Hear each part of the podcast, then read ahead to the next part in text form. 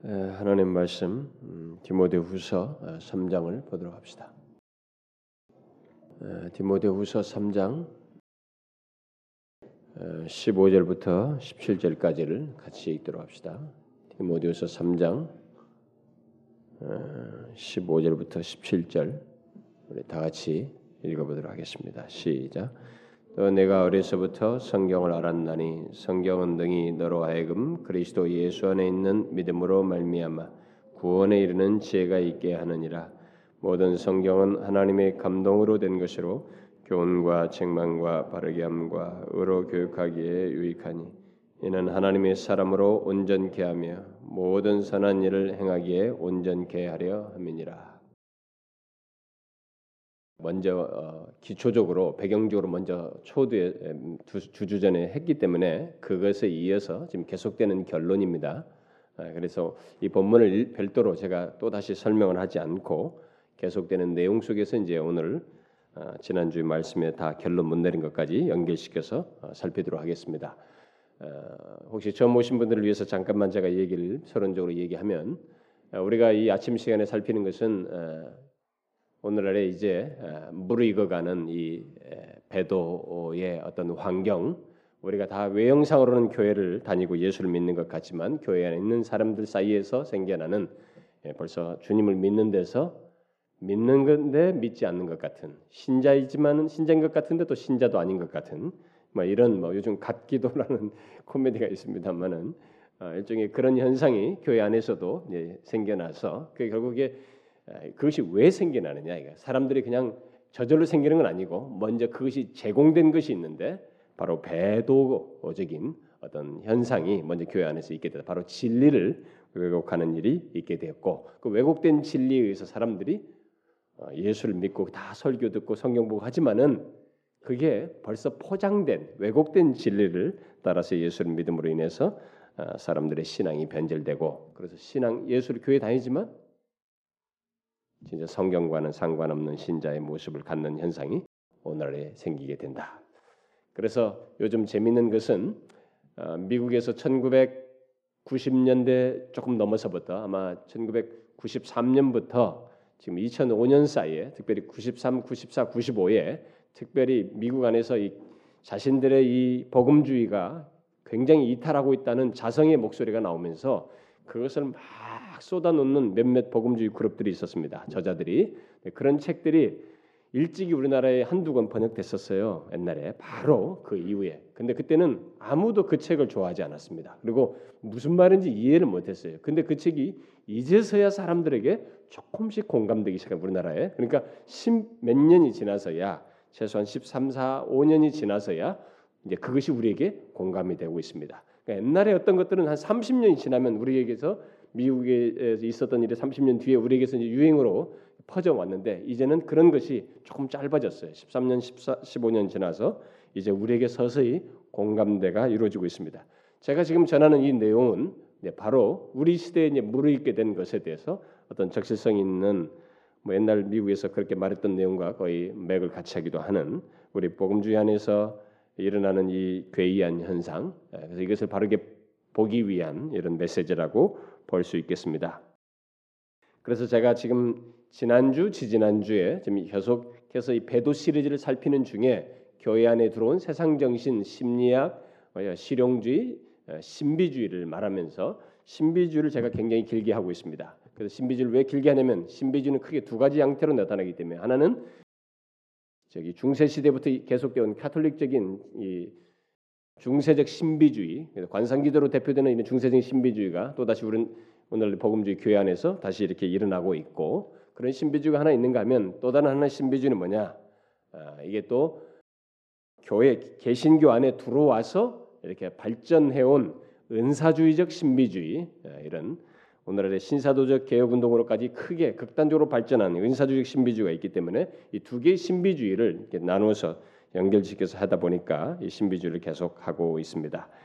그래서 제가 최근에 지금 은사주의적 신비주의를 말하다가 말하면서 앞에 중세적 신비주의와 은사적 신비주의를 같이 묶는 결론을 사실 지금 제가 지난주부터 하기 시작했습니다. 그래서 지난주에 아, 이런 신비주의가 공통적으로 뭔가 체험을 추구한단 말이에요. 체험이 있다. 내가 뭔가를 느꼈다. 뭔가 어떤 뭔가 뜨거운 것이 있었다. 그러면 그것이 다 된 것이에요. 뭐 그것만 있으면 그냥 예수가 이제 다 믿은 것이고 뭔가 확실한 것이고 이렇게 다 체험이 중요하긴 한데 체험이 아예 기준이 돼버린 이런 풍토가 기독교 풍토가 이제 우리에게 큰 해악을 끼치고 있다라는 것. 그래서 바로 이렇게 체험을 너무 중심적이고 기준으로 삼는 그 문제에 대해서 그러면 성경이 말하는 체험은 뭐냐? 그럼 성경에서 정말 우리에게 강조하고 있는 체험이 뭐냐라는 이 결론을 제가 지난주부터 얘기를 하고 있습니다. 그 체험을 말하는 것이 내용이 길기 때문에 제가 다 말할 수 없어서 지난 시간에 성령 하나님께서 자신의 계시하신 말씀을 따라서 이끄시는 체험으로서 다섯 가지 정도를 제가 말할 수 있다라고 하면서 지난주에 제가 두 가지를 얘기를 했습니다. 아, 여러분들은 그 이 지금 배도 시리즈를 들으면서 어떤 사람들은 아뭐 이렇게 자꾸 뭐가 우리 중에서 아닌 것을 자꾸 말하십니까? 좀 오히려 긴 것을 말해주세요. 그냥 뭐가 예수를 잘 믿는 것이 그걸 말해주세요. 저는 항상 예수를 잘 믿는 것, 복음에 대해서 수도 없이 외치는 사람이에요. 그런데 로이 존스나 스펄전이나 당대 이런 사람들이나 탁월한 사람들이 이 바울도 마찬가지예요. 바울도 당시에 좋은 야 너희들은 하나님 말씀도 잘 믿어 이렇게만 말하지 않고 너희들에게 들어온 골로새 교회나 너희들 교회에 들어온 이상한 이런 잘못된 정신을 잘 지적하면서 복음을 얘기했어요. 그러니까 이 두 가지가 같이 가야 되는 것입니다. 이 세상은 끝없이 이런 악이 소요하고 사단의 역사가 있기 때문에 아닌 것을 말하면서 바른 것을 말해야 되는데 사람들은 아닌 것을 말하면 아, 저 사람이 부정적인 사람인 것 같다. 조금 극단적인 것 같다. 이렇게 자꾸 생각하는 현상이 있어요. 그래서 우리들은 긍정적, 조엘 오스틴처럼 긍정의 힘을 믿자. 긍정적인 얘기만 하자. 그래서 좋은 얘기만 다 늘어놓는 거예요. 복되고 잘 되고 그러니까 그것이 진짜인 줄 알아요. 그게 기만당하는 것입니다. 복음은 아닌 것을 이 세상에서 아닌 것을 말하면서 참된 것을 말하는 거예요. 그래서 아까도 누가 얘기하다가 어, 뭐 어제 무슨 뭐 이것이 알고 싶다가 무슨 그런 TV에 뭐 프로필링가 뭐 그래 나왔었다면서요. 음? 마치 수면 내싱할 때 그것이 중독성이 환 황홀경에 들어가는 말이에요. 약간의 몽롱하게 하는 그런 것에 사람 중독된다 하는데 이것이 알고 싶다. 그걸 통해서 어, 이게 오용되고 있구나 알게 됐잖아요. 음? 여러분 그런 것을 우리가 뭘 모르면 그런 것을 계속 해도 경각심이 없는 거죠. 이 외도는 결국 우리가 무엇이 아닌 것을 알면서 더 결국 거기서 멈추면 안 되고 아 이게 아닌 것을 알면서 교만해지면 안 되고 그러면 어떻게 되느냐 이게 바른 것은 무엇이냐 이걸 알므로 인해서 바른 것으로 나아가는 이런 일이 우리에게 있어야 한다는 것입니다. 그래서 제가 그러면 성경이 말하는 체험이 무엇이냐라는 것에 대해서 다섯 가지를 제가 말할 수 있다라고 하면서 지난 시간에 두 가지를 얘기했습니다. 여러분 제가 이, 이 배도 시리즈는 특별하게 전하는 것이고 좀 어, 하니 여러분들이 이해를 하셔야 합니다. 그리고 우리 교 처음 온 사람들이 야 이게 무슨 뭐 강의 강의 같기도 하고 막 무슨 설교가 또 왜 이리 기냐? 어? 저는 막 그런 거 이미 초연했습니다. 그거 못 견뎌서 우리 안 나오고 있던 사람은 저도 no thank you 하겠습니다. 뭐 와서 20분 듣고 그렇게 시계 봐가면서 예수 믿으려면 시계 받으시 예수 믿으시라 이거예요. 저는 그런 신자들을 양산하고 싶지 않고 필요할 때는 감동에 따라서 진리를 얼마든지 들을 수 있는 그것이 우리에게 있어야 된다는 것을 저는 믿고 저는 그 확신대로 나아가고 싶습니다.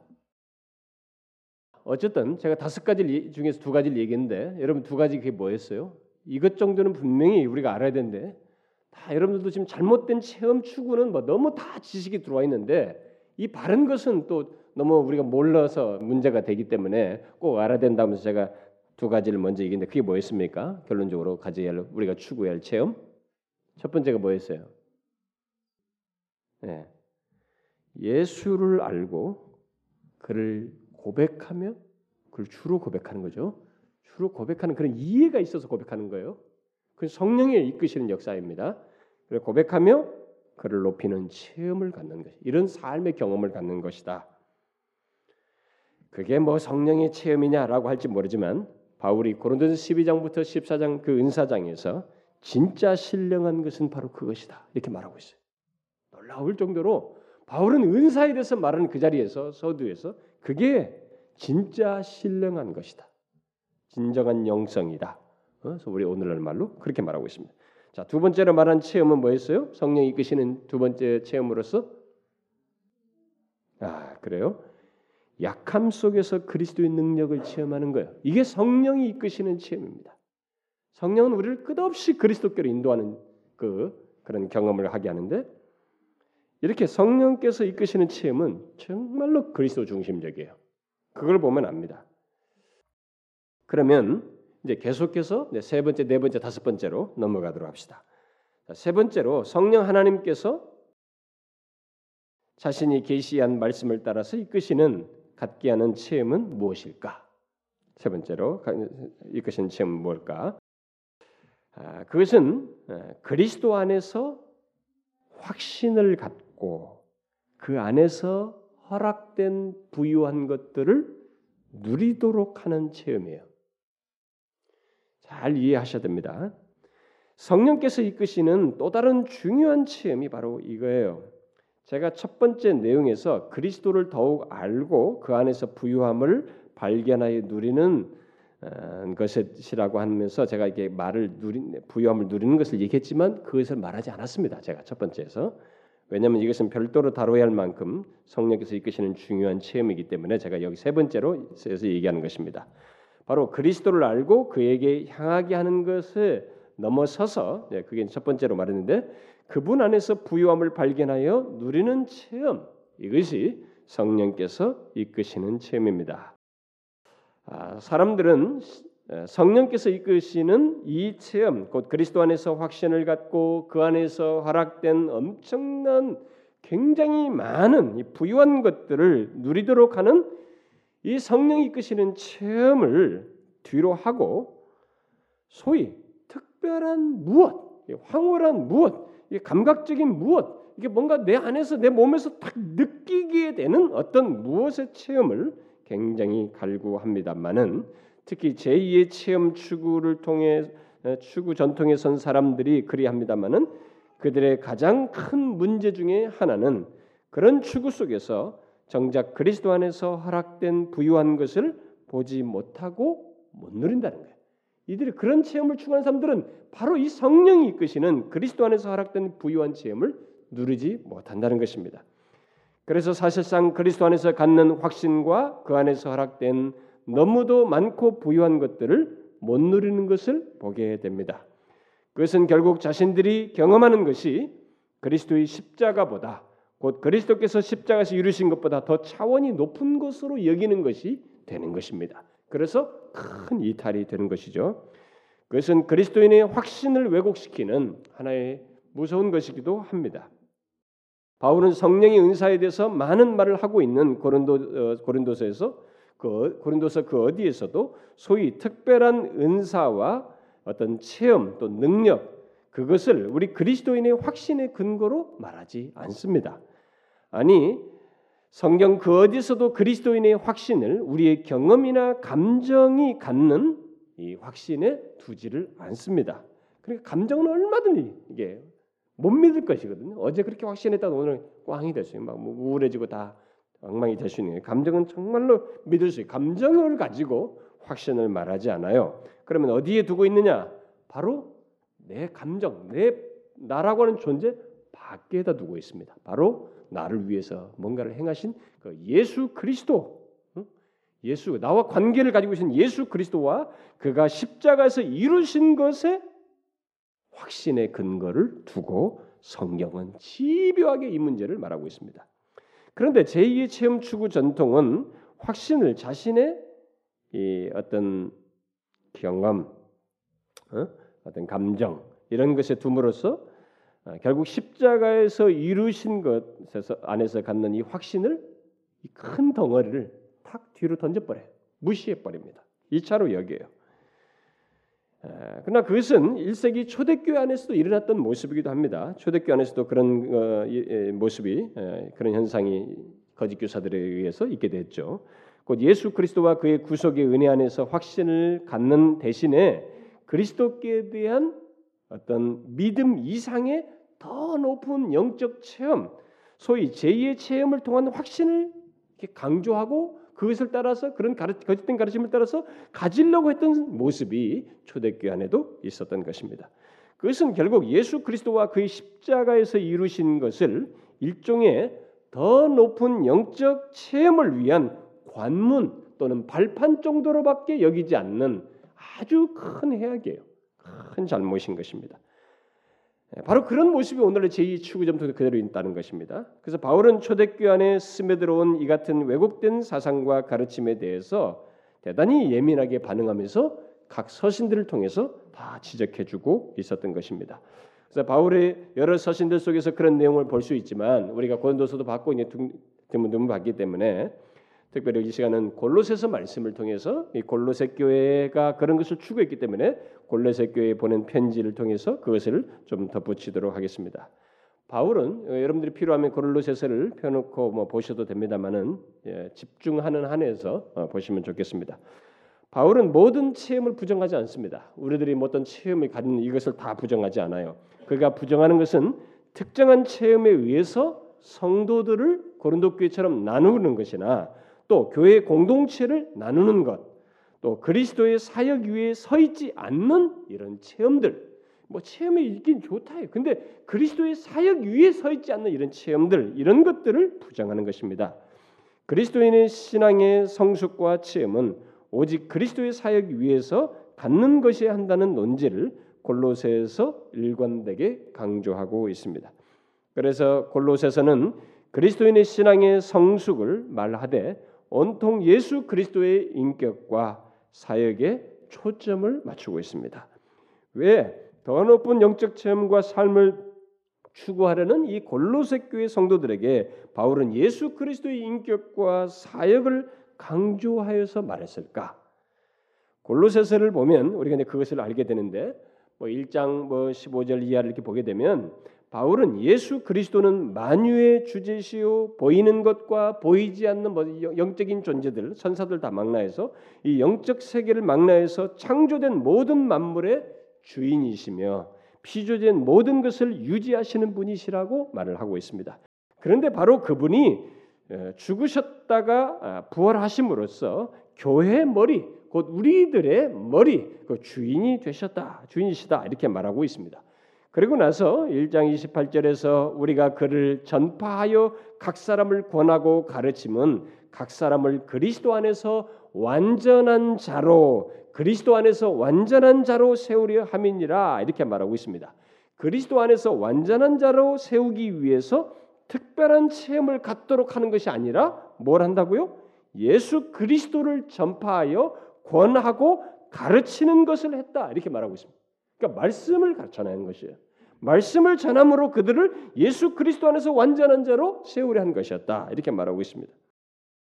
그리고 이 장으로 넘어가서 더 높은 영적 체험과 삶을 추구하는 거짓 가르침을 염두에 두고 먼저 2장 3절에서 이렇게 말합니다. 그리스도 안에 지혜와 지식의 모든 보화가 감추어졌다. 거짓된 가르침을 가진 사람들이 마치 뭐 다른데 자기들만의 특별한 지혜와 지식이 있는 것처럼 자랑했지만 그 모든 지혜와 지식의 보완은 바로 그리스도 안에 다 있다. 이렇게 말을 해. 거기에 다 감춰져 있다는 거죠. 따라서 아무도 곤교한 말로 너희를 속이지 못하게 하라. 뭐 그리스도 밖에 뭐가 있는 것처럼 어? 체험을 뭐 높은 영적 체험을 얘기하면서 더 높은 것이 있는 것처럼 말하는 이런 것에 속지 말라. 이렇게 덧붙입니다. 그리고 나서 앞에 어, 앞선 말에 대해서 어, 매듭을 짓는데 2장 6절과 7절에서 이렇게 말하죠. 그러므로 너희가 그리스도 예수를 주로 받았으니 그 안에서 행하되 그, 그 안에서 그 안에 뿌리를 박으며 세움을 입어 교훈을 받은 대로 믿음에 굳게 서서 감사함을 넘치게 하라 이렇게 말합니다. 여러분 그리스도 예수를 주로 받은 자 곧 그리스도인은 신앙의 성숙과 진정한 체험이 어디 어디에 어떻게 해서 있게 되는지를 이 말씀을 통해서 우리에게 잘 말해주고 있습니다. 바로 그리스도 안에서 행하고 뿌리를 박아 세움을 입어 교훈을 받은 대로 믿음에 굳게 서서 감사함을 넘치게 하는 것이 바로 우리들이 그리스도인의 신앙의 성숙의 어떤 그 이르는 길이다 이렇게 말을 하고 있어요. 쉽게 말해서 그리스도 안에서 확신을 갖고 자라가며 감사함을 넘치게 하는 것이다. 이렇게 말하고 있습니다.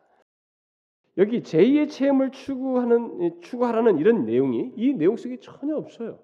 너희들이 더 앞으로 더 높은 무슨 정말 그 사람들은 높은 영적 체험이라고 영적 삶이라고 말하지만 교회에서는 성장이라 성숙이라고 말하는데 이 성숙에 있어서 그런 무슨 제2의 체험 같은 걸 추구하라 그런 내용이 전혀 없습니다. 오히려 그리스도 안에서 확신을 가져라. 너희들은 그리스도 안에서 확신을 갖고 자라가면서 감사함이 넘치게 하라. 이렇게 말하겠습니다. 그러니까 더 많은 무엇을 말하고 있지 않습니다. 그런 거 그러기보다는 이미 너희들이 선 위치와 얻게 된 것에 대한 감사를 가져야 된다. 이렇게 강조를 하고 있습니다. 여기 감사함을 넘치게 한다는 것은 쉽게 말해서 그것은 그리스도 안에서 허락된 것을 풍성히 누리는 것을 말하는 것이라고 할 수 있습니다. 그런데 8절 이하의 말대로 거짓 교사들의 가르침은 그 감사를 잊게 만들어 버려요. 잊게 만들고 왜냐하면 제2의 체험을 자꾸 얘기하면서 자기들이 그리스도 안에서 이미 얻게 된 많은 것이 있는데 그것에 대한 감사를 잊게 만들고 그래서 감사 대신 자꾸 음, 뭔가를 막 추구하다 보니까 혼란과 비참으로 빠지게 되는 뭔가를 더 어떤 걸 체험을 하려고 하는데 결국 혼란과 비참으로 빠지게 되는 그런 일이 있게 됩니다. 그래서 노력하는 거짓 교사들의 가르침을 주의하라라고 말을 한 것입니다. 그러므로 우리가 끊임없이 붙들어야 할 사실이 있다면 바로 예수 그리스도와 그분 안에서 얻게 될 것이다라고 말을 하고 있습니다. 그것은 단순히 교리적 지식으로서 말하는 것이 아닙니다. 이 말은 실제로 예수 그리스도 안에 우리를 부욕해 할 무한한 것이 있기 때문에 이렇게 말을 하는 것입니다. 바울은 그리스도 안에 어, 신성의 모든 충만이 거한, 거한, 거하는데 우리들이 바로 그분 안에서 충만하여졌다 이렇게 말을 하고 있습니다. 여기서 바울은 어, 거짓 교사들이 잘 사용하는 충만이라는 말을 사용해 가지고 어, 진짜 충만이 뭔지를 말을 해주고 있습니다. 그 충만은 어, 우리가 어떤 특별한 체험과 삶에 삶에 의해서 갖는 것이 아니고 바로 예수 그리스도 안에 있으며 그분 안에서만 갖는 것이다. 이렇게 말을 하고 있습니다. 여러분 우리가 충만이란 말 되게 좋아하죠. 성령 충만, 충만, 충만 많이 좋아하죠. 답을 주고 있어요. 거기에 대해서. 여러분 이 말씀을 단순한 지식으로 듣지 말고 실제 사실로서 이해해야 합니다. 그, 그것이 아주 실제 그래서 여러분들이 실제적으로 그걸 이해하는 데까지 나아가야 돼요. 이런 말씀들이 아, 바울은 2장 10절에서 우리 그리스도인들은 그리스도 안에서 이미 충만하여졌다 이렇게 완료 시제를 써서 말을 하고 있습니다. 거짓 교사들은 소위 충만이라는 것을 얻기 위해서 계속 뭔가를 해야 한다라고 했는데 바울은 반대로 우리 그리스도인은 이미 충만하여졌다 이렇게 말하고 있습니다. 제2의 체험 추구자들은 이 말을 심히 불편해합니다.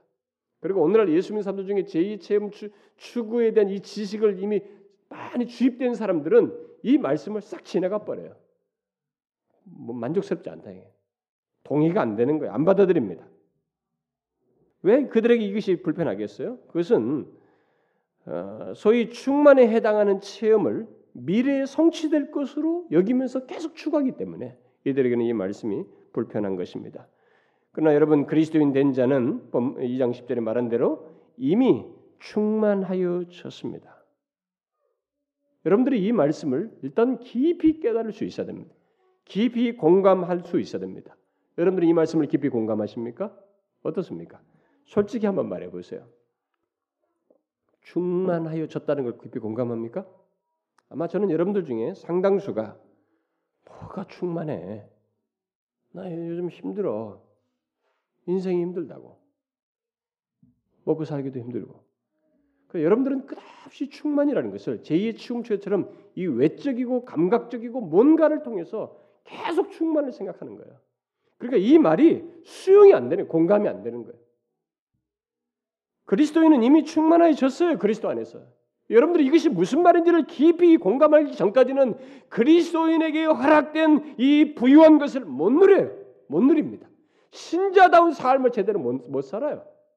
그러니까 그런 사람들은 계속 어디에 목을 매냐? 제2의 체험에 목을 매는 것입니다. 은사 체험, 뭔가 체험에 목을 매는 것이요. 이 말씀은 이해 공감이 안 되기 때문에. 혹시 여러분들도 제2의 체험이라는 그런 것이 있어야만이 충만을 말할 수 있다고 생각하면서 은근히 이 말을 공감하지 못하는 그런 사람이 있나요? 그것이 바로 경험에 기초한 신앙생활이에요. 응? 체험에 기초한 신앙생활입니다. 바울이 여기 골로새서 말하는 충만은 철저하게 예수 그리스도와 그가 이루신 것에 기초하고 있습니다. 다시 말해서 그는 예수 그리스도를 주로 받은 것을 예수 그리스도를 주로 받은 것을 채움받은 것 또는 충만하게 되는 것으로 말하고 있어요. 예수 그리스도를 주로 받은 것을 충만하게 되는 것으로 말하고 있습니다. 왜냐하면 예수 그리스도 안에 모든 충만이 거할 뿐만 아니라 그가 십자가에서 이루신 것이 충만을 내포하기 때문에 그렇습니다. 여러분은 이 사실을 알고 있습니까? 예수 그리스도를 믿는 자는 신앙의 모든 충만을 아니 신성의 모든 충만을 지니신 예수 그리스도로부터 또 그가 십자가에서 이루신 것으로부터 충만하게 되었고 계속 충만하게 될 수 있습니다. 바로 이 두 가지 사실을 2장 9절부터 15절까지 말하고 있는 것입니다. 그러므로 이것을 제외하고 충만을 말하는 것은 거짓된 충만이라고 할 수 있습니다. 다시 말해서 우리 영혼의 구원과 죄에서 완전 완전히 자유케 되고 사망에서 벗어나게 벗어나게 되며 또 구원의 수많은 복들을 누리고 또 앞으로도 영원히 누릴 수 있는 것들을 생각한다는 것은 이런 두 가지의 충만을 제외하고 그런 것들을 생각한다는 것은 다 가짜 충만이 되는 거예요. 응? 가짜 충만이라고 할 수 있습니다. 그러니까 여러분들이 지금 제가 말하는 그리스도 안에서 얻게 된 것들을 제외하고 충만을 말하면 그것은 여러분들이 느낌상의 충만이에요. 사실상의 충만이 아닙니다. 실제상의 충만이 아니라는 거예요.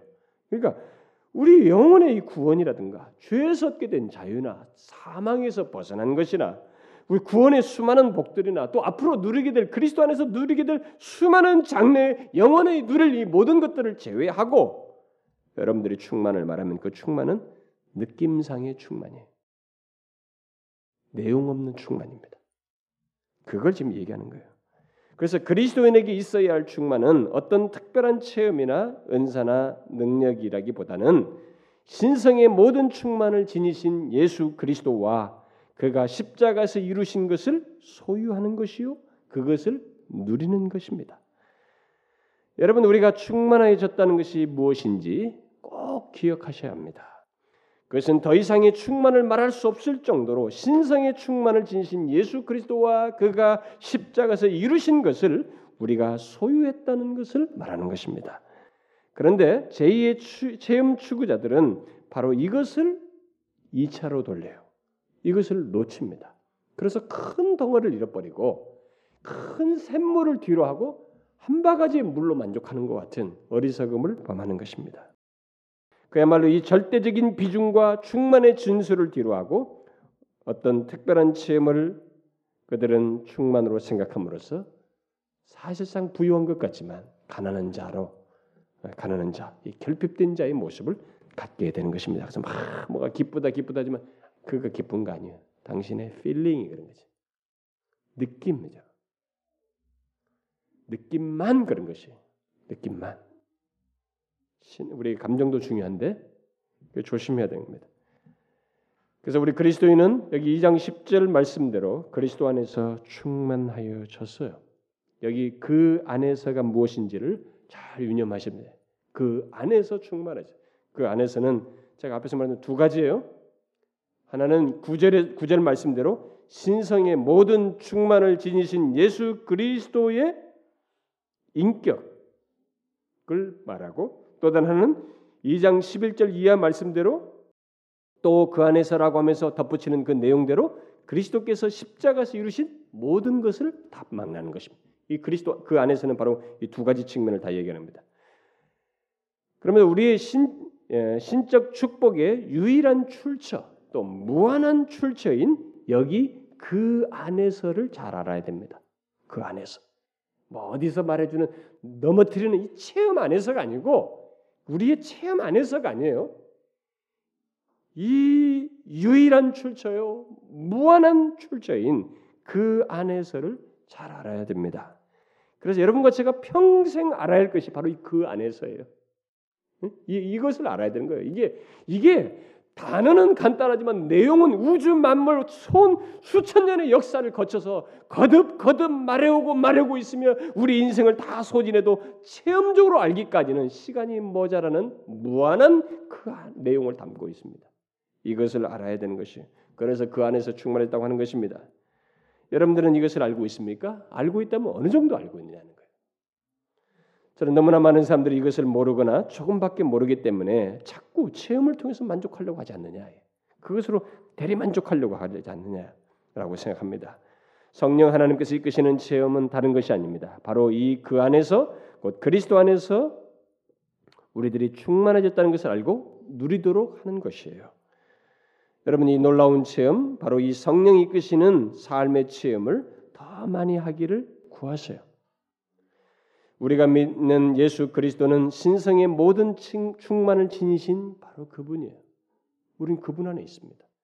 여기 신성 신성이라는 말의 의미는 영원토록 복되신 창조주요 위대한 지존자이시며 홀로 한 분이신 능하신 자이시고 만왕의 왕이시요 만주의 주이시며 오직 그에게만 죽지 아니함이 있다는 것을 말하는 것이에요. 바로 그런 분 안에 우리가 있는 것이에요. 그러한 신성의 모든 충만을 여러분들이 생각해 보시면 우리가 바로 그 신성 안에 있는 그 충만 안에 있는 것입니다. 가히 형용할 수 없는 충만이에요. 우리의 생각이 다 미치지 못하는 충만입니다. 그런데 바로 그 충만이 우리의 충만의 출처라는 것입니다. 응? 이것을 잊지 말라는 거예요. 우리는 신성의 모든 충만을 지신 바로 그분 안에서 더 이상 우리는 더 이상 뭐 필요함이 없을 정도의 충만을 발견하게 됩니다. 다른 것 그 밖에서는 밖에서 차, 충만을 생각할 수 없을 만큼의 충만이 그 안에 있다는 것을 보게 돼요. 여러분과 저는 그 실체를 다 이해하지 못하지만 우리는 끝없이 그 안에서 그걸 누리고자 해야 되는 것입니다. 끝없이. 여러분은 끝까지 경험적으로 음, 말을 할 거예요. 아, 그래도 이게 뭔데요, 이게? 이 신성, 이 뭔데요? 그 안에서 충만할 때, 나 이게 아직도 이게 나는 확신이 안 옵니다. 이게 안 느껴집니다. 자꾸 여러분들은 끝까지 느낌을 말할지 모르겠어요. 그렇지만 이 충만은 경험으로 확인되기에는 너무 커요. 우리가 조금은 알게 되지만은 너무너무 크고 무한한 것입니다. 이 충만은 그것은 영원히 경험해도 모자랄 정도로 큰 충만이. 그 신성의 충만이라는 건 그렇습니다. 그러므로 충만은 이 땅에서의 경험으로 말해서는 안 되는 것이에요. 그것을 기준으로 삼으면 안 되는 것입니다. 경험 우리의 경험으로 그것은 예수 그리스도 때문에 곧 내 밖에 나, 나 밖에 있는 예수 그리스도라는 이 확실한 분 때문에 갖는 충만이어야지 내가 갖는 경험상으로 충만을 가지고 말하는 데는 엄연한 한계가 있다는 것입니다. 그래서 항상 충만의 근거를 이 정말 무한한 출처이신 그리스도 안에서 말을 해야 된다라는 것입니다. 바울이 그걸 얘기하는 거예요. 여러분들이 이것을 아 그래도 난 이거 그게 뭔지 모르겠어요. 난 그 그렇게 된다는 것도 나는 못 믿겠습니다. 나는 또 그런 그래서 그 충만을 뭐 누린지 그것도 잘 모르겠어요. 예수를 잘 믿고 싶거든 그걸 알기를 구하세요. 여러분들이 이게 안 믿어진다면 여러분들은 비참하게 예수를 믿을 수밖에 없어요.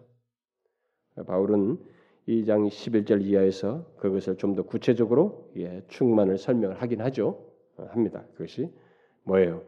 그리스도께서 직접 십자가에서 이루신 것으로 인해서 충만하게 된 것을 말하고 있습니다. 이것은 우리가 조금 압니다. 어? 이것은 조금 알아요. 먼저 우리는 그리스도 그리스도와 함께 장사되고 일으킴을 받은 자.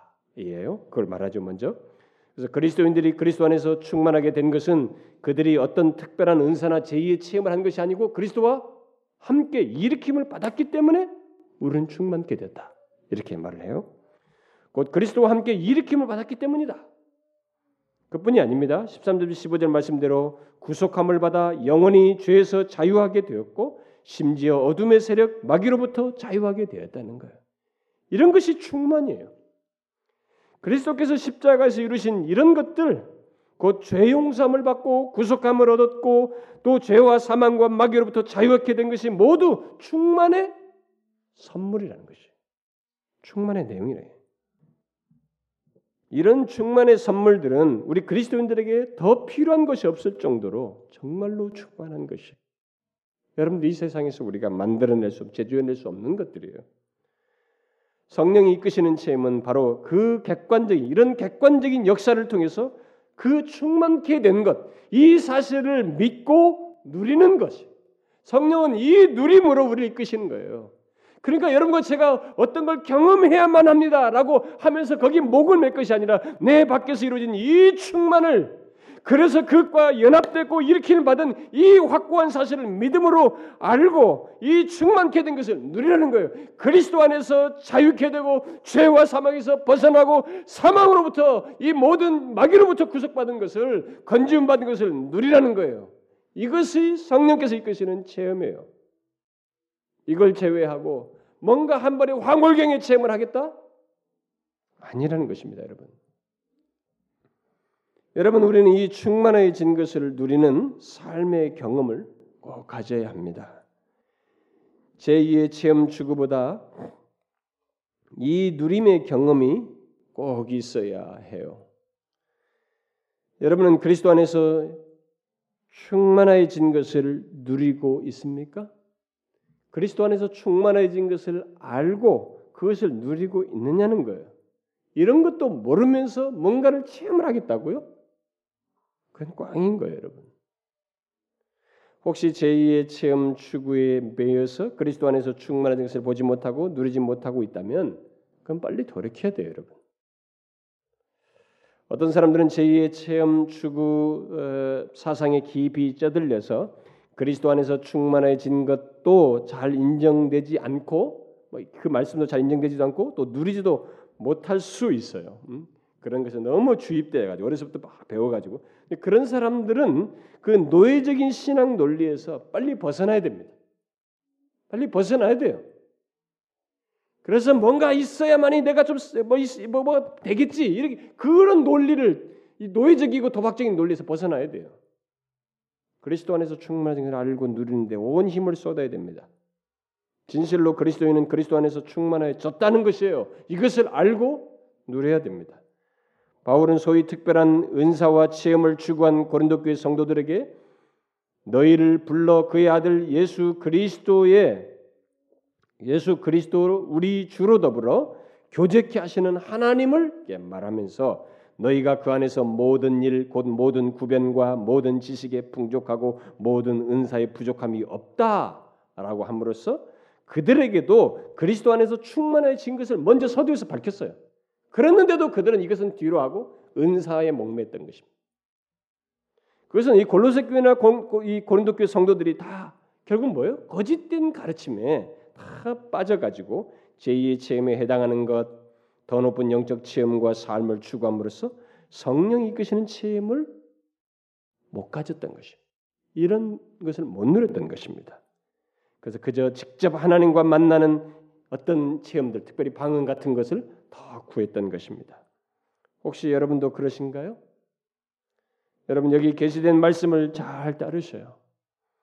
그 성령께서 이끄시는 체험을 따르라는 것입니다. 어떤 체험이요? 그리스도 안에서 허락된 부유한 것을 달리 말해서 이미 주어진 충만을 제대로 누리는 삶의 경험을 더욱 갖고자 하라는 것입니다.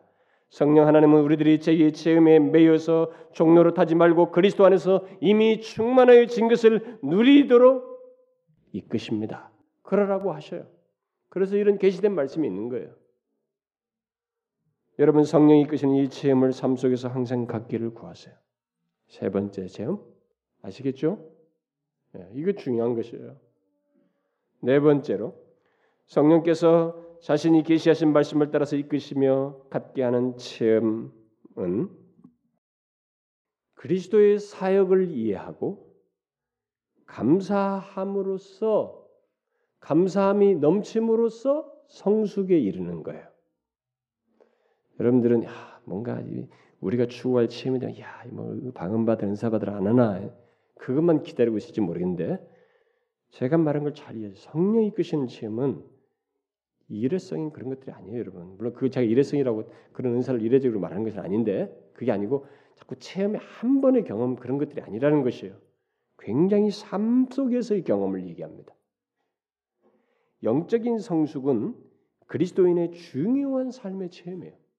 성숙이라는 것은 그게 바로 그것이 성령께서 이끄시는 체험이에요. 성령은 예수를 믿는 자들 누구나 이 성숙으로 이끌기를 어? 원하십니다. 성숙에 이른 어떤 경험을 갖게 하기를 원하셔요. 물론 그것은 한 번의 체험으로 되지 않는 것이죠. 이 성숙이라고 했으니 그래서 성령 하나님은 성숙을 위해서 어떤 체험을 추구하라고 하지 않고 우리들이 영적 성숙의 최고 원천인 예수 그리스도와 그의 사역에 대한 이해 속에서 이 감사 문제를 얘기하고 있습니다. 우리는 이 너무나 놀라운 이런 식의 표현을 잘 배워야 됩니다. 이 예수 그리스도의 원천을 둔 가운데서 이 감사함의 반응을 이 성숙으로서 이 얘기를 하고 있어요. 특히 그리스도께서 우리를 위해 베푸신 사랑의 풍성함을 감사히 받는 것 그리고 그것을 계속 감사하는 것을 얘기를 하고 있습니다. 바로 그것을 영적인 성숙에 이른 체험으로 이 바울이 말해주고 있다는 골로새 교회에 말해주고 있다는 것이에요. 자, 이것은 우리가 놓치고 있는 경험 중의 하나입니다. 저 자신을 봐도 그렇습니다. 바울은 제2의 체험 추구의 유혹을 받고 있는 골로새교 성도들에게 너희들에게 있어야 할 체험은 그리스도께서 베푸신 사랑의 지극함을 알고 감사히 받음으로써 성장하는 것이다라고 결국 말해 주는 것입니다. 그게 그 2장 7절에서 어, 말을 하는 것이죠. 그리스도 안에서 뿌리를 받고 뭐예요? 끝에 가서 감사함을 넘치게 하라 이렇게 말하고 있습니다.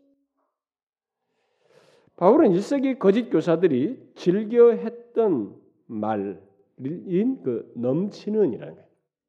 이들은 막 충만 넘치는 이런 말을 좋아했단 말이에요. 오늘날도 그러잖아요. 막 충만 넘치고 막 무슨 충만 무슨 충만 이 광고 보면 물질 충만 무슨 충만 무슨 충만 충만 충만이 다 붙, 세개 붙었다고요? 우리들은 다 넘치는 이런 걸 좋아합니다. 어? 그래서 더 높은 삶, 넘치는 삶, 풍성한 삶, 승리의 삶 이런 단어를 제2체험 추구 전통에서 주장했고 그게 1세기 거짓 교사도 주장했던 것이에요. 근데 바로 그 단어를 바울이 사용해서 그리스도인의 성숙 문제를 얘기하고 있습니다. 근데 좀 이상하죠. 이미 그리스 이미 충만해졌다고 그랬습니다. 그리스도 안에서 이미 충만해진 그리스도인들에게 넘치게 하라 이렇게 말하고 있습니다. 응? 충만해진 사람들에게 넘치게 하라고. 자 여기서 우리가 잘 주목해야 됩니다. 바울은 1세기 거짓 교사나 오늘날 특별한 체험과 능력을 운운하는 사람들처럼 넘치는 듯한 체험과 능력이 아니고 예수 그리스도의 사역 특히 예수 그리스도의 죽으심에 대한 감사를 말하면서 그 감사가 넘치게 하라 이렇게 말합니다. 다른 것이 아니라 이 감사가 넘치게 하라고 왜 더 높은 영적 체험과 삶의 유혹을 받고 있는 골로새교 성도들에게 이것을 말했을까? 감사가 넘치는 것을 그것은 예수 그리스도의 사역 특히 그리스도의 십자가를 감사히 받고 또 감사하는 것이 우리의 영적인 성숙과 밀접하게 관련되기 때문이었습니다. 예? 잘 곰곰이 생각해 보셔요. 이게 밀접하게 관련되기 때문에 그렇습니다. 여러분은 그리스도께서 십자가에서 우리를 위해 베푸신 사랑의 풍성함을 항상 감사히 받습니까? 여러분들이 죄가 있고 문제가 있음에도 불구하고 십자가에서 이루신 그 무한한 은혜와 사랑을 항상 감사히 받습니까? 그래서 계속 감사하게 되고 감사가 넘치십니까? 혹시 감사가 별로 이렇게 아, 자기는 이렇게 멀어 보이고 어, 이게 감사와는 자기 뭐 신앙생활 막 감사가 뭐 넘친다 이런 건 솔직히 말해서 나는 아닙니다. 뭐 이렇습니까? 잘 보세요. 그 사람은 그 사람에게는 영적인 성숙이 경험되지 않고 있을 겁니다. 분명히 제자리를 걸음하고 있을 거예요.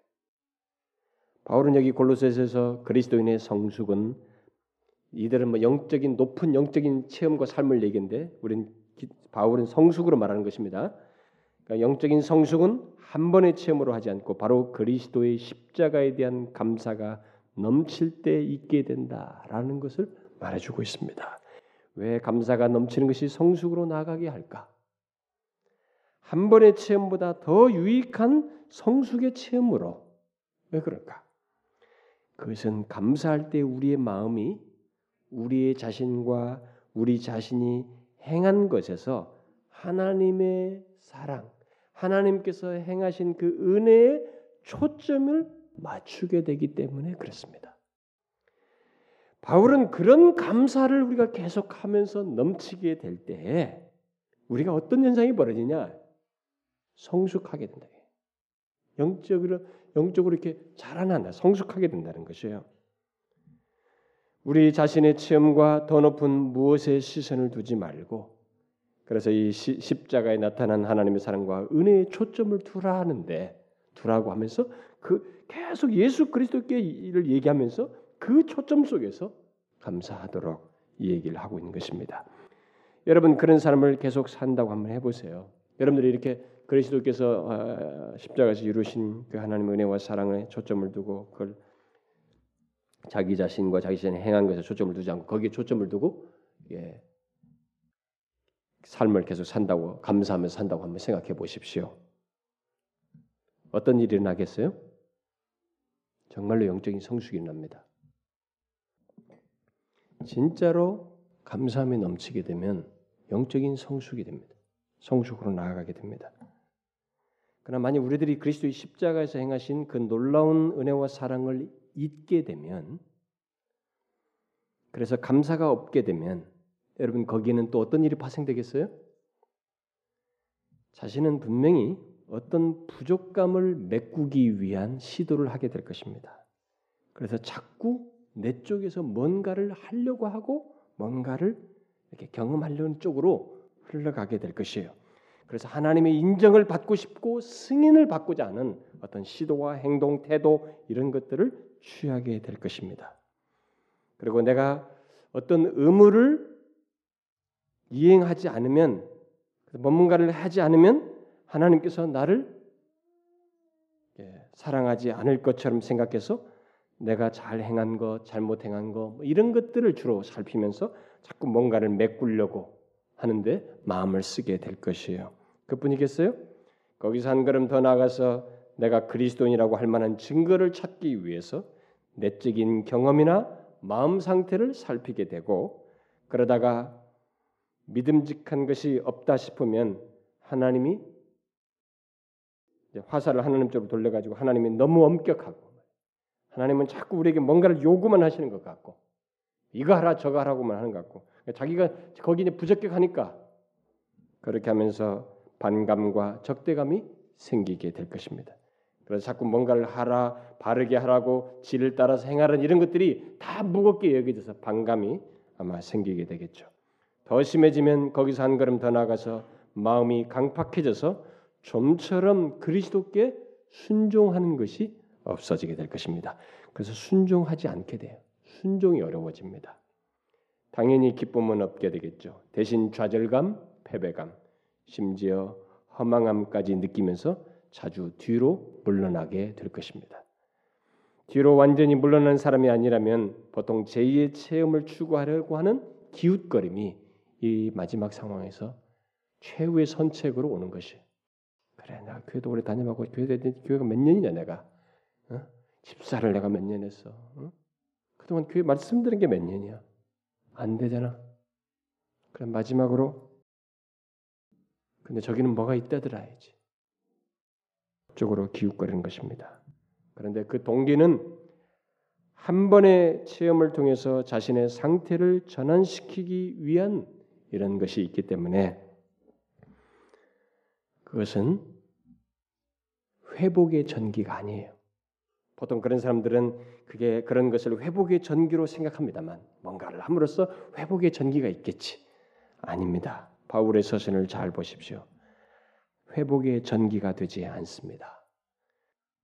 정말 회복하고 싶다면 여기 골로새서 말씀대로 그리스도께 돌아와서 그분이 누구이시며 그가 자신을 위해 어떤 일을 행하셨는지를 상기하고 그것을 감사함으로 받는 것부터 해야 돼. 혹시 감사 대신 불만이 자기에게 계속 있다면 속히 그리스도의 십자가를 기억함으로 감사가 넘치게 해야 합니다. 불만 속에서 추구하는 체험은 아무리 열심을 내어도 결과는 더 심한 영적 고갈과 비참이 있게 됩니다. 그러므로 여러분 그리스도께서 십자가에서 행하신 것에 대한 끊임없는 감사를 통해서 회복 정도가 아니고 성숙으로 나아가야 합니다. 이것이 성수, 성령께서 이끄시는 체험이에요. 여러분 이 체험을 구하라는 것입니다. 그래서 성숙해져 해져가는 그런 경험을 삶 속에서 가지라는 거예요. 그것이 한 번의 체험보다 더 중요하고 성령께서 원하시는 것입니다. 설사 어떤 충만한 체험이 있어도 아니 어떤 특별한 체험이 있어도 그것은 성숙을 위한 자료 정도로 끝난다는 것을 아셔야 합니다. 따라서 이 감사가 넘치는 삶을 통해서 성숙의 경험을 하라는 것입니다. 네? 여러분과 저에게 이 성숙이 있어야 됩니다. 바울은 이 서신을 말한 뒤 이런 이런 내용들을 말한 뒤에 그 3장 초반으로 넘어가서 한 가지 의미 있는 말을 덧붙이는데 우리가 그것을 함께 염두에 둬야 됩니다. 그것은 3장 어, 3절 하반절 말씀인데 곧 그리스도와 함께 우리의 생명이 그리스도와 함께 하나님 안에 감추었다라는 말씀이에요. 이 말은 무슨 말입니까? 그것은 우리들이 이 땅에서 갖는 모든 것의 한계를 시사하는 것입니다. 이것은 제2의 체험 추구자들이 꼭 명심해야 할 내용이에요. 관상 기도를 통해서 하나님 체험하는 사람들이 꼭 명심할 사항을 이미 바울이 얘기해 줬습니다. 비록 우리들이 3장 그 뒤에 말씀대로 어, 그리스도와 함께 1절 말씀대로 그리스도와 함께 살리심을 받아 새 생명을 소유하고 있지만 이 땅에서는 부분적으로만 그 새 생명을 누린다라는 것을 말해주고 있습니다. 그 말은 그리스도께서 다시 오실 때에는 우리의 내면 세계까지 완전히 새로워질 것이고 우리의 새 생명을 완전히 누리게 되는 일이 있게 될 것이지만 이 땅에서는 제한됐다는 거죠. 그래서 우리는 우리 옛 자아로 인해서 괴로워하는 그런 경험도 하게 되는 것이에요. 그러나 더 중요한 사실은 그때까지 우리가 완전하게 될 때까지 우리들이 그리스도와 함께 살리심을 받은 자이기 때문에 곧 그리스도와 연합한 자이기 때문에 우리의 결함에도 불구하고 하나님께서 뒤에 그 3장 12절 말씀대로 하나님의 택하신 거룩하고 사랑하는 자로서 대하신다는 것입니다. 우리를 우리가 한계를 가지고 있지만 중요한 것은 변함이 없이 하나님께서 우리를 거룩하고 사랑하는 자로서 대하면서 이 감추어져 있는 이 한계를 경험하면서 가도록 하신다는 것입니다. 비록 우리의 새 생명을 부분적으로 누리게 되고 새로워지는 것도 완전치 못하지만 우리는 하나님의 사랑하는 자로서 살게 된다는 거예요. 여러분 우리는 이 땅에서 이 땅에서 부분적으로 새 생명을 누리고 새로워짐도 부분적으로 누립니다. 완전하지 않아요. 어떤 체험을 가지고 완전한 상태에 이르거나 하나님 뭐 어떤 하나님 확실하게 완전하게 보는 이런 것이 아니에요. 장차 그리스도께서 체험하신 영광, 우리들이 그토록 경험하고자 하는 영광스러운 체험을 나중에 우리는 하게 됩니다. 이 땅에서는 그러나 감추어 있다는 거예요. 그것을 알라는 것입니다. 그래서 그리스도 안에서 허락된 모든 은혜와 사랑을 우리 쪽에서 오히려 감사히 받으면서 성숙해 나가는데 초점을 두라는 거예요, 바울은. 예? 아닙니다. 여기서 저는 확실하게 뭔가를 좀 체험하고 싶어요. 하나님을 보고 싶습니다. 이렇게 하지 말라는 거예요. 감추어 있다. 하나님 안에 감추어 있으니까. 그리스도 안에서 허락된 은혜와 사랑을 감사히 받으면서 감사가 넘침으로써 성숙하는 데 초점을 두라는 것입니다. 우리는 여기에 초점을 둬야 됩니다. 장차 부활하여 얼굴과 얼굴을 맞대고 보는 체험이 있기까지 우리는 새 생명의 한계를 인정하면서 성숙을 경험해야 돼요. 그것이 성령이 이끄시는 체험입니다.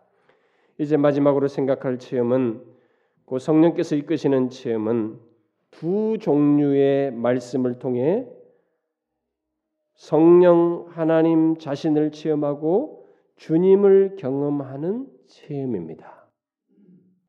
두 종류의 말씀이라는 것은 제가 여러분들은 여러 번 얘기했습니다만 귀로 이렇게 선포되는 말씀 우리가 기록된 말씀을 통해서 이렇게 선포되죠. 선포되는 귀로 듣는 말씀과 눈으로 보는 말씀 성례죠. 세례와 성찬입니다만은 특별히 성찬 같은 거죠.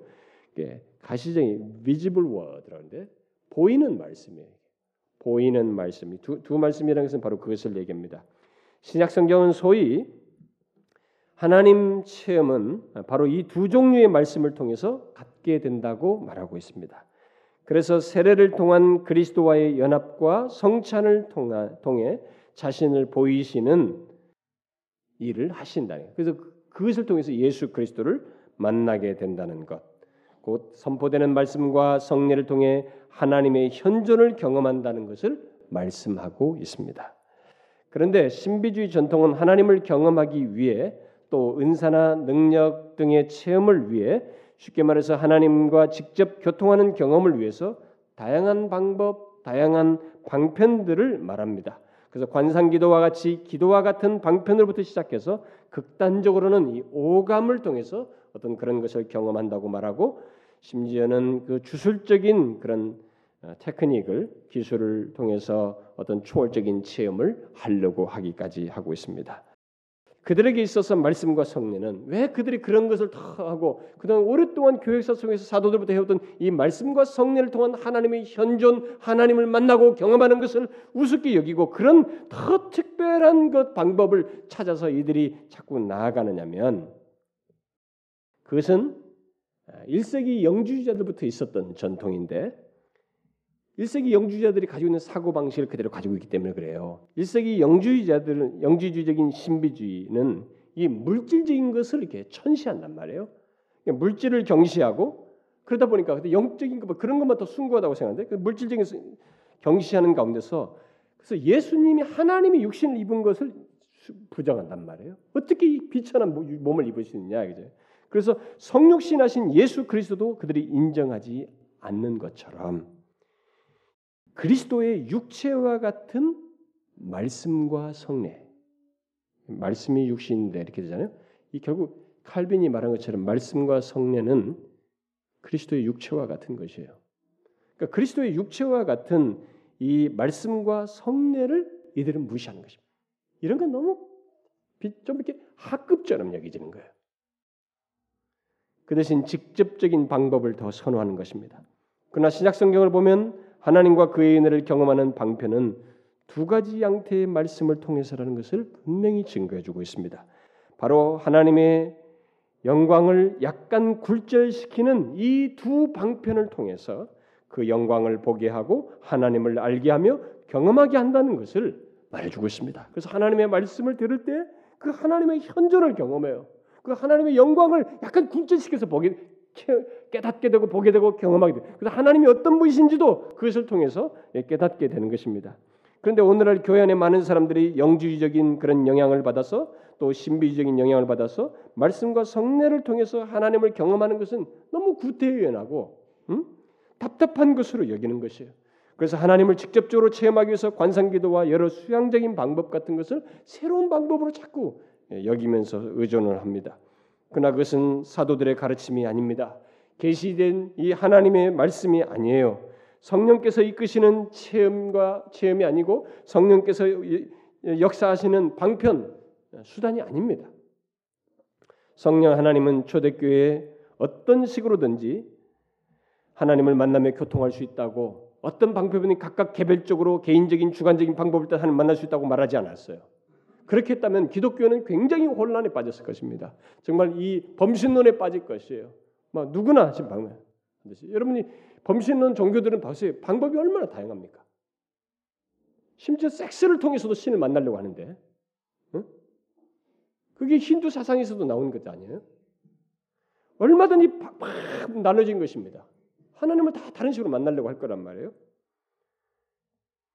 그래서 성령 하나님은 초대교회에서 선명히 밝힌 것입니다. 그런 것들을 다 예견하시고 자신을 하나님께서 자신을 계시하시며 교통하며 경험하는 방편의 이 바로 말씀과 성례를 정해 주셨어요. 두 가지 양태의 말씀을 통해서 하나님을 경험할 수 있도록 하신 것입니다. 그래서 예수님께서는 말씀으로 오셔서 사람을 만나시고 또 말씀하심으로써 사람을 구원하시고 교제하셨고 또 세례와 이 성찬을 정하시고 자신이 다시 오실 때까지 그것을 지키라고 직접 말씀하시기도 했고 초대교회 사도들은 바로 그것을 그대로 따라서 말씀과 성례를 통해서 하나님을 만나려고 했습니다. 또 하나님 만나고 경험하기도 했어요.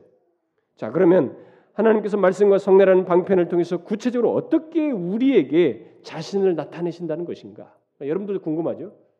그러면 뭐이 사람들 경험하는 건 하나님을 직접 체험하려고 하는데 그럼 말씀과 성령에서 하나님이 하나님께 자신을 나타내시고 우리를 만나 주시고 경험한다는 도대체 그 뭡니까? 우리는 좀 싱겁지 않습니까? 여러분 잘 이해하셔야 됩니다. 우리가 먼저 알아야 될 것은 말씀과 성례는 하나님께서 사람들 앞에 자신을 나타내시는 형식이에요. 하나님께서 취하신 형식입니다. 좀 더 정확히 말하면 중보자 대신 그리스도께서 여러분과 저는 직접적으로 하나님 못 봐요, 여러분. 반드시 중보자가 겹쳐야 되고 중보자조차도 중보 대신 주님자도 우리에게 제시한 방식 안에서 만나기를 원하십니다. 그래서 중보자 대신 그리스도께서 우리를 찾아와 주시는 주님의 낮아지심의 형식이 바로 말씀과 성례예요. 네? 중보자 되신 그리스도께서 우리를 찾아와 주시고 만나 주시는 일종의 자신의 낮아지심의 형식이 이 말씀과 성례인 것입니다. 마치 하나님께서 자신을 나타내 보이시기 위해서 자신을 낮추어서 육체를 입고 오셨던 것처럼 말씀과 성례는 육체와 같다고 생각할 수 있습니다. 곧 우리에게 자신을 나타내 보이시고 교제하기 위해서 자신을 낮추어 취하신 형식이에요. 이 말씀과 성례가. 이것을 깨닫는 것이 중요한 것입니다. 주님은 지금 지극히 이 땅에 오셔서 육신을 입으셨지만 십자가에 달려 비참하게 죽은 것 같았지만은 부활하시고 승천하신 지금 주님은 지극히 영원하신 모습으로 하나님 보좌 우편에 계십니다. 그래서 이 땅에서 예수님과 가장 가까이 있었던 사도 요한조차도 그 주님을 배울 때는 환상 중에 봤을 때 죽은 자 같이 되었어요. 그렇게 우리가 그를 직접 배웁거나 직접 음성을 듣는 것은 감당하기 어렵습니다. 제가 이미 일찍 말했습니다. 감당하기 어려워요. 그래서 말씀과 성례는 바로 그 영광스러우신 주님을 안전하게 심지어 편안하게 만나며 교통하고 현존을 경험할 수 있는 형식이요 방편이에요, 여러분. 무슨 말인지 아시겠습니까? 잘 이해하셔야 됩니다. 왜 영화로우신 주께서 우리를 직접 만나주지 않고 말씀과 성례를 통해서 그럼 만나실까? 그것은 우리의 한계 때문에 그렇습니다. 사도 요한의 경험이 그걸 잘 말해줍니다. 아무리 주님 가까이 있었던 사도 요한이라 할지라도 그가 육신을 입고 있는 한 그 한계를 가지고 있었어요. 그러므로 말씀과 성례는 하나님을 직접 대면할 수 없는 우리의 한계를 배려하신 방편이면서 하나님께서 자신을 적응시키시는 방편이기도 하는 것입니다. 하나님 편에서도 그것을 통해서 우리에게 적응하시는 거예요. 과거의 이스라엘 백성들에게 다양한 의식과 꿈과 이상 속에서 자신을 보여주셨던 그 자기 계시의 주께서 바로 말씀이 선포되고 성례가 시행될 때 우리를 만나 주신다는 것입니다. 그러므로 우리들이 주님과 만나기를 원하고 교제하기를 원한다면 말씀과 성례를 통하게 되면 되는 것입니다.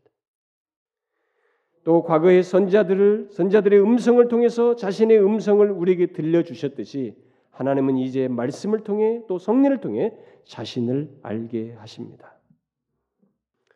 곧 우리들이 주님의 말씀을 듣고 성례에 참여하게 되면 우리를 찾아오시는 주님을 만나게 된다는 것입니다. 어떤 사람은 그런 식으로 하나님을 만나는 것은 좀 싱겁습니다. 직접 황홀한 경험을 통해서 만나야 진짜 만나는 것이죠. 끝까지 말하겠습니다. 잊지 마세요. 주님은 자신의 말씀 안에 거처를 두시고 우리를 만나 주시고 우리로 하여금 다양한 은혜를 경험케 하십니다.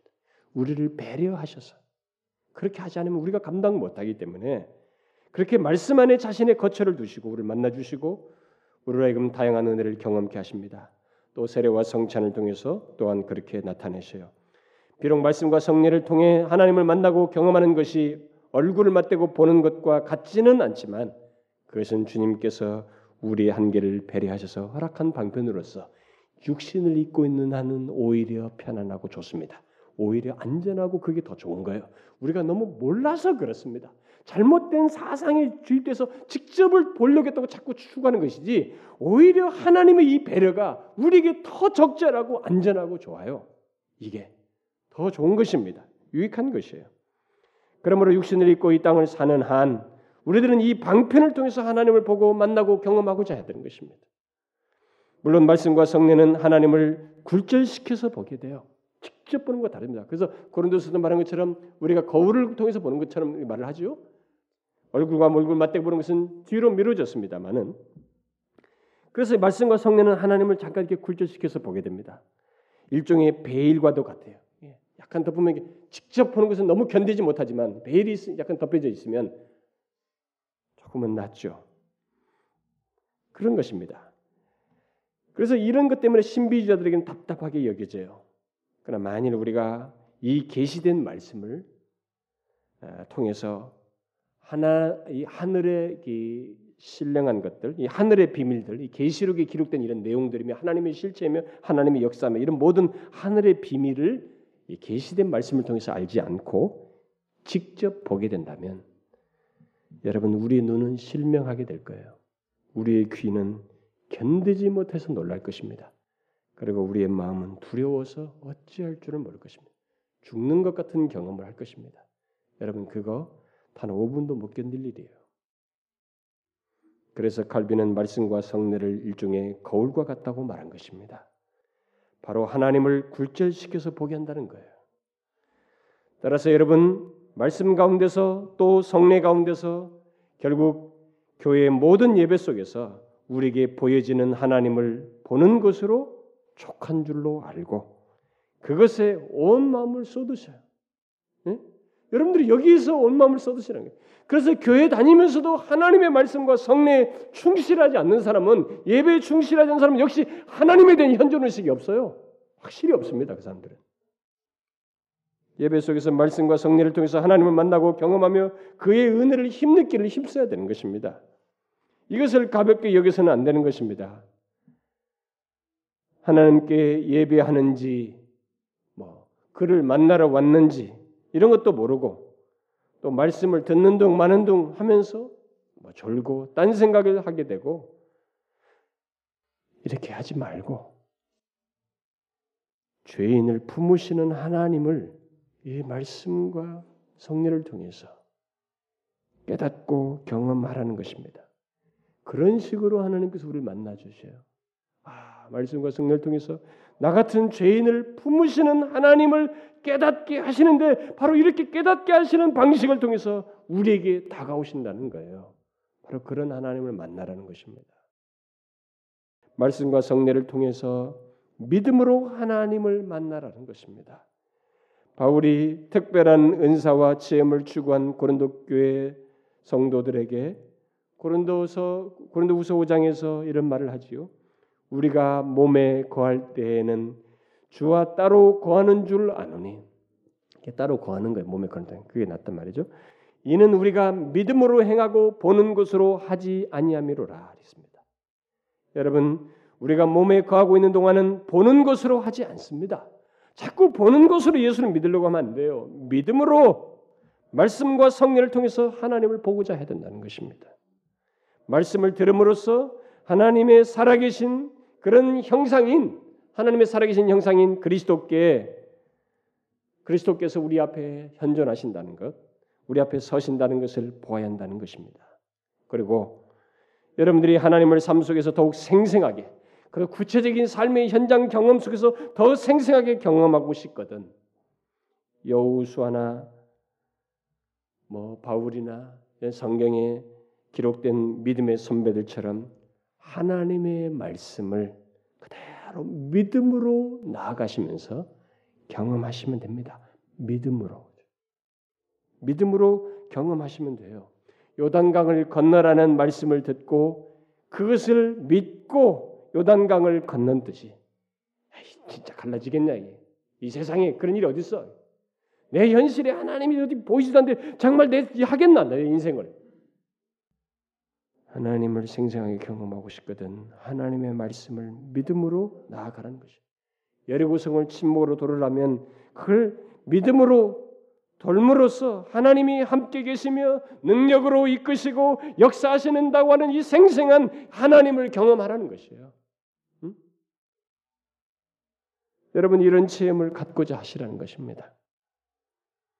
이렇게 제가 이런 정도의 경험 여러분들이 추구할 체험으로 제가 말을 하고 마치고 싶습니다. 제가 지금 말한 뭐 이 여호수아 얘기 이런 얘기 말하면 이런까지 말하면은 여섯 가지가 되겠습니다만은 지금 제가 말한 성령이 이끄시는 이런 믿음을 통해서 갖는 체험, 하나님 체험, 말씀과 성례를 통한 하나님 경험, 성령이 이끄시는 생생한 경험들 이런 것들을 갖기를 구하십시오. 여러분들 중에 어떤 사람은 근데 교묘하게 이 방언 얘기는 피해가네 이렇게 말할지 모르겠습니다. 별로 말하고 싶지 않습니다. 저도 그걸 좀 정리할 시간이 필요하겠습니다만은 오늘날 이 개신교에는 크게 두 부류가 있습니다. 우리들이 뭐 은사 중지론자다 뭐쩌다 이런 말을 하는데 사실 그 말도 정확한 말이 아니에요. 왜냐하면 일부 은사만 중지를 말하는 사람들이기도 하기 때문에 그래서 존 맥아더 목사 같은 사람은 미국의 이 굉장한 왜곡된 그 은사주자들의 왜곡된 사례들을 많기 때문에 그리고 세대주적인 견해를 갖고 있기 때문에 철저하게 방언이며 모든 은사를 다 부정합니다. 그러면서도 굉장히 설득력 있게 주장을 하죠. 근데 로이존스 목사 같은 사람은 처음에는 그런 것들을 이렇게 좀 수동적이었지만 나중에 이, 이 사람은 웨일시입니다. 웨일즈 사람이에요. 근데 이 앵그리칸의 그 참 냉랭함, 지나칠 정도로 예, 참 자기 자신의 이 움직이고 이게 열정적으로 뭔가를 움직이는 걸 그렇게 힘들어하는 이 Anglican 잉글랜드 사람들을 목회하면서 그가 마침내 이 은사를 주장합니다. 그래서 많은 어떤 교회사가들은 로이드 존스 목사가 이 은사의 그 주장을 한 것, 이런 방언이나 이런 방언은사 같은 것을 주장한 것은 바로 Anglican 목사들에 대한 오랜 목회에서의 현실 속에서의 반영을 나타낸 것이다. 이렇게 말하기도 합니다. 그리고 그 교회 찾아온 중국 같은 데서 왔던 사람들이 중국에서 막뭐 마강이나 뭐 이런 사람들이 옛날에 막 하나님께서 자신들에게 뭔가를 막 말씀을 주신 것 같았는데 그대로 됐다 이런 체험들 얘기를 많이 들려줬고 그러니까 이런 사실이 있었기 때문에 로이존스 목사들이 순수하게 그런 것들을 다 받아들였어요. 그래서 방언인사 같은 것을 아, 긍정적으로 말하기도 했습니다.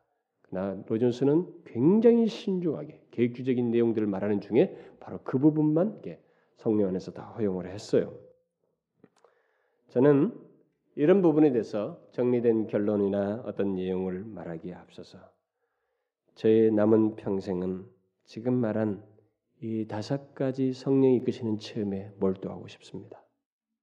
저는 한 번의 어떤 특별한 체험에 어떤 뭐 어, 방언 예언사라고 소위 오늘날 사람들이 말하는 것 같은 그런 체험에 내 자신을 몰인하기보다 저는 지금 말하는 이런 체험 이것에 성령이 이끄신 다섯 가지 체험에 그리스도 중심적인 이 체험에 저는 올인하고 싶어요. 그래도 제 인생은 너무 모자랄 것이라고 믿습니다. 여러분들 제가 이 교회에서 다니면서 사람들을 보게 되니 이 사람들이 어디서 배웠는지 그 잘못된 것들을 다 하고 있어요. 기도도 하는데 뭐 방언도 한답시고 하는데 정말 거짓된 방언도 수도 없이 많이 하는 것 같고 방언 받았다 어떻게 받았냐고 할때 다 반복에 의해서 받았고 정말 조작된 그런 것들이 있고 정말 너무 엉망진창이에요. 그리고 뭐 새로운 지식인 것처럼 제가 청년 시절에 젊은 시절에 청년 중고등학교 시절에 세이드된 말씀과 saying word라고 그래가지고 이미 말씀하신 것, 이 성경 기록된 것은 이미 말씀하신 것이고 하나님께서 지금 말씀하시는 것이 다르다. 그래서 그것을 헬란 말로 다루어 가지고 헬란 말에 보면 말씀이라는 단어가 두 개가 나와요. 로고스와 레마라는 말이 있습니다. 레마, 레마와 로고스는 다르다. 하나님이 지금 나에게 말씀하신다. 뭐 이런 내용들을 제가 고등학교 때부터 들었어요. 그런 얘기하면서 사람들이 다 왜곡된 것들에 더 열을 내고 그런 왜곡된 것에 지배를 받으면 신앙생활해요. 여러분 성경에 레마와 로고스를 나누지 않아요. 그 이분법 의원적이에요. 그런 식으로 성경은 말하지 않습니다. 네, 그런 식으로 다 왜곡된 사실들이 난무해요. 여러분 제발 엉뚱한 것에 여러분들의 열정을 쏟지 말고 그런 체험의 열정을 구하듯이 이 지금 말한 다섯 가지 그리스도 중심적인 체험에 여러분들 혼 힘을 쏟으세요. 우리 한국 교회는 이것이 회복돼야 됩니다. 그리스도는 온데간도 없고 자신들이 경험했다는 소리만 난무하고 있는 이 기이한 교회 현실 속히 성령이 이끄시는 이 다섯 가지 체험이 회복돼야 합니다. 저는 여러분들 가운데 이런 체험들이 생생하게 회복되길 바래요. 아시겠습니까? 이런 갈망을 꾸준히 가지십시오. 여기서 멈추지 말고 평생도록 더 알고 더 그리스도의 이런 현존을 말씀과 성령도 경험하기를 구하시라는 겁니다. 자, 기도합시다. 하나님 아버지 우리가 하나님의 선명한 계시의 말씀이 있음에도 이 진리의 말씀을 알지 못함으로 인해서 우리가 잘못된 것들을 수용하여 헛된 것들을 추구하고 뭔가 하나님을 진실로 추구하는 것 같지만 왜곡된 추구를 갖고 참 한 번의 무엇으로 이런 죄의 체험을 통해서 안심하고 확신하려고 하는 어리석음에 빠졌던 지난 날들을 용서하시고 우리의 무지함에서 돌아서서 진정 성령께서 이끄시는 지금까지 살폈던 그런 체험들을 그리스도 중심적인 체험들을 구하며 나아가는 저희들 되게 하옵소서.